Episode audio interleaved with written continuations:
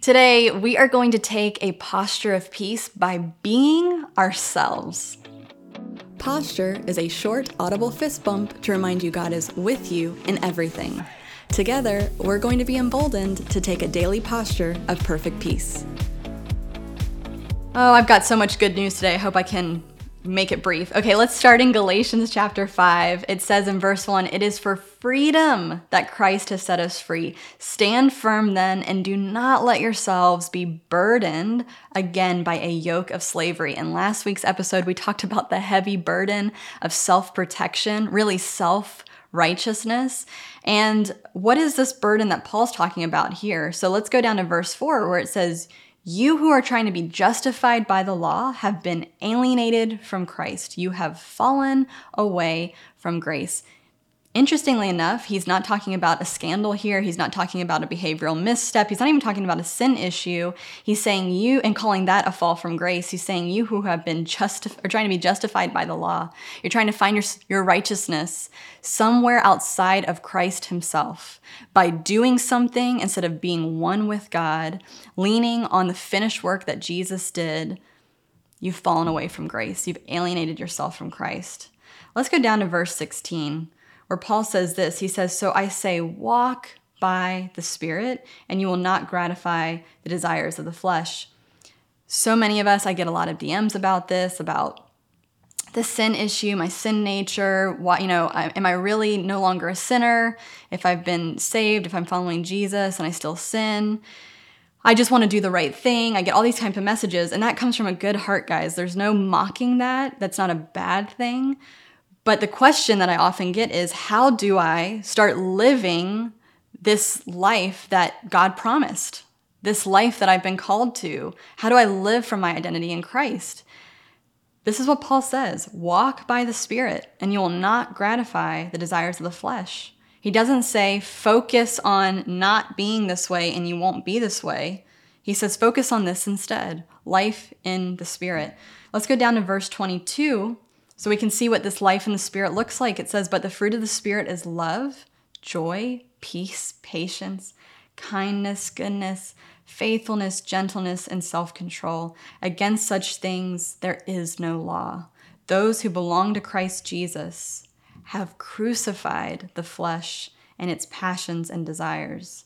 Since we live by the Spirit, let us keep in step with the Spirit. So much of this is spoken as it has been done already. We belong to Christ, so therefore we've crucified the flesh. And we live by the Spirit, so let's let's keep in step with the Spirit. This is the truth.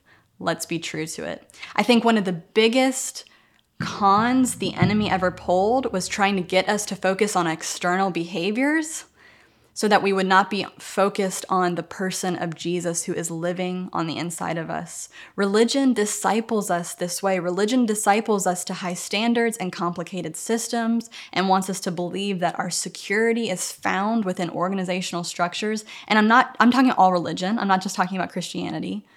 But the standards and the systems and the structures, they change, don't they? They fluctuate as time goes on. Sometimes they split apart, sometimes they completely break down, and then what? We feel duped. Many of us feel let down. We feel disillusioned. Many of us feel abandoned.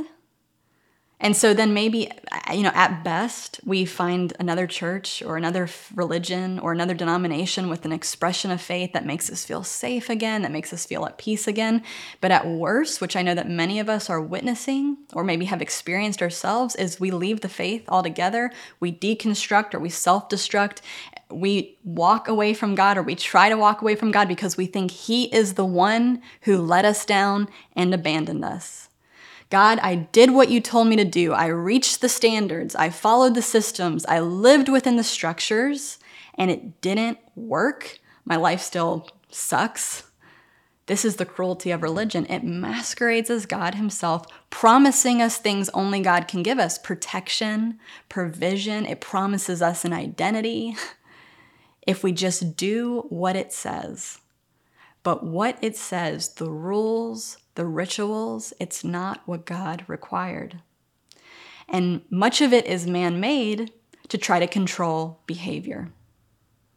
Now, I know this is a lot, but guys, I told you at the beginning of season seven, I said we are going after this abandonment issue because it is a big issue. So many of us who love Jesus believe that we are always on the verge of being abandoned by Father God.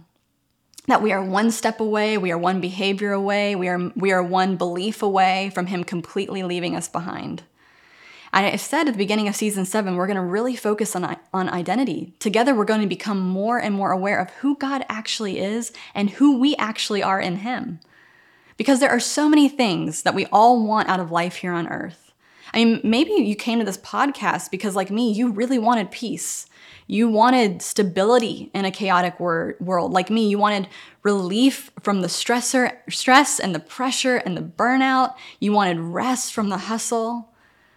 Guys, I know we want love, we want joy, we want patience, we want the fruit of God's Spirit, His nature, His character, Him. We want Him. It's a deep desire that we all have in us, but we think we have to go find Him. We have to figure Him out. But if we come to His Word, we will find again and again in Scripture we already have Him because of who Jesus is, what Jesus did when He died and rose again. He made us one with God again. There is no separation. And we are now identified in Christ. And your identity in Christ is not fluid, it's not a religious system or structure. It doesn't come and go. It doesn't change based on your behaviors because it is fixed in Jesus. Romans chapter 6 Did Christ die as you? Yes. When he died, did you die also on the cross? Yes. When Christ was buried, who was buried with him? You. And when he rose again to newness of life, you rose with him. This is the gospel. The gospel is not go follow these rules and you'll be right with God. The gospel is Christ died as you because he needed to die, and you rose as him. So you're not only right with God, you are now one with God. So, why does that feel true one day and not the next? Why does it feel fluctuating and fluid? Why does my identity in Christ feel like it comes and goes day to day or moment to moment or circumstance to circumstance? I think it's because we don't know what to do with this identity that we have been given.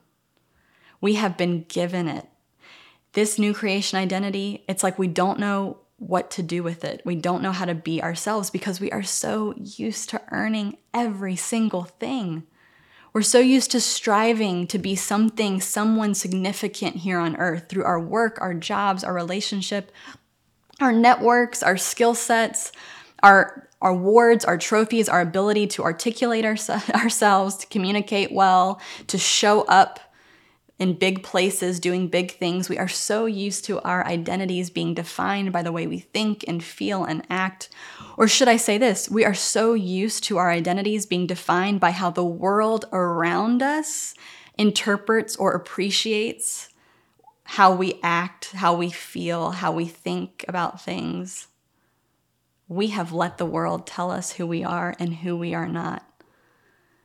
Now, some of you maybe will relate to this illustration. Have you ever shown up in a social situation, maybe with new people you've never met before, and you just don't know how to act because you're trying so hard to navigate the newness. You're trying to figure out people's personalities, the the cultural nuances, like what jokes they'll appreciate, where you know where the humor boundaries lie, what what the social etiquette is for the situation, and you you're so busy reacting to it all, how you think that they want you to act, you so you don't know how to be yourself.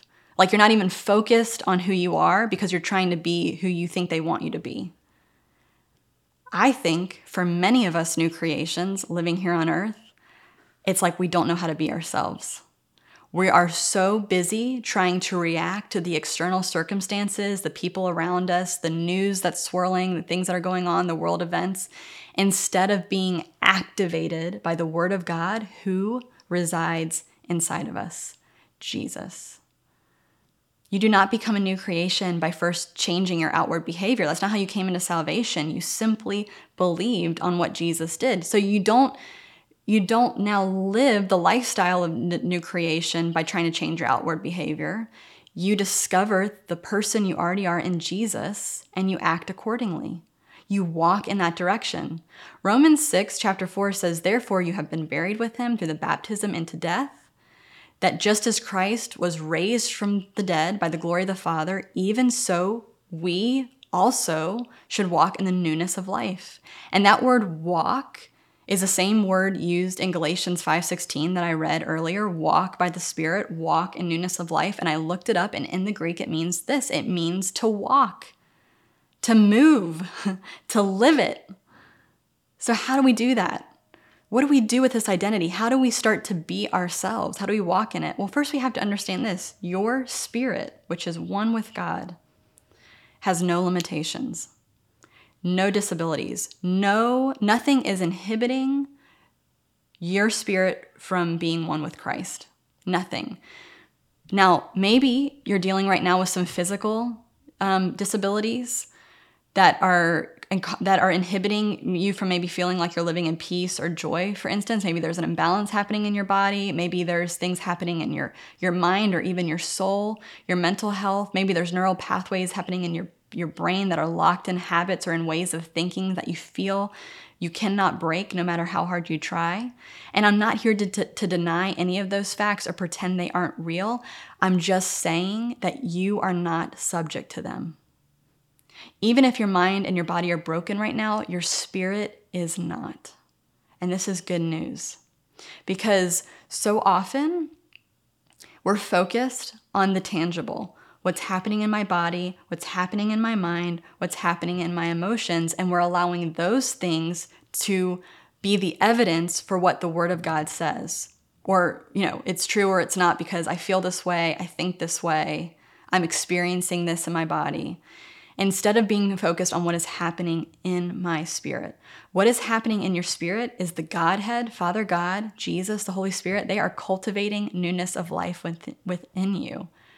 And that, that newness of life is gradually taking over every area of your being as you agree to it. As you receive it, everything in the kingdom is received, it can't be earned. Romans 6 says, Consider yourselves dead to sin and alive to God. Receive it. We agree to this. Now, here's what's frustrating often it's happening one area at a time. And because we're experiencing it in one area over here and not in this area, we think it's not real, or it's not true, or it's not my reality. But slow learning is great learning. And this is the beauty of practice because practice makes permanent. So, how do we practice this truth today? I want to give you something that I'm doing pick a fruit and walk in it. Allow who you are in Christ to rise. Just pick one fruit, one, one area today don't try to do all the things. Allow the Holy Spirit to guide you in one of the things today. You don't have to rush this process because it is who you already are. You're just becoming more and more aware to it. So here's some questions you can ask yourself today. Maybe the fruit you pick is love. What does love look like in this place of hurt? Maybe the fruit you pick is joy. What does joy look like in the middle of this conflict or in the middle of this diagnosis? Maybe it's patience. How does patience act at this dinner table, at this boardroom meeting? Maybe it's peace. How does peace feel when watching this news story or having this conversation with a friend? What does kindness say to this Facebook post? It's not your behavior that makes it so, it's who you already are because it's who He is in you. You are just becoming aware and aware, and you're agreeing to it more and more. The practice today is being true to the truth that is already in you.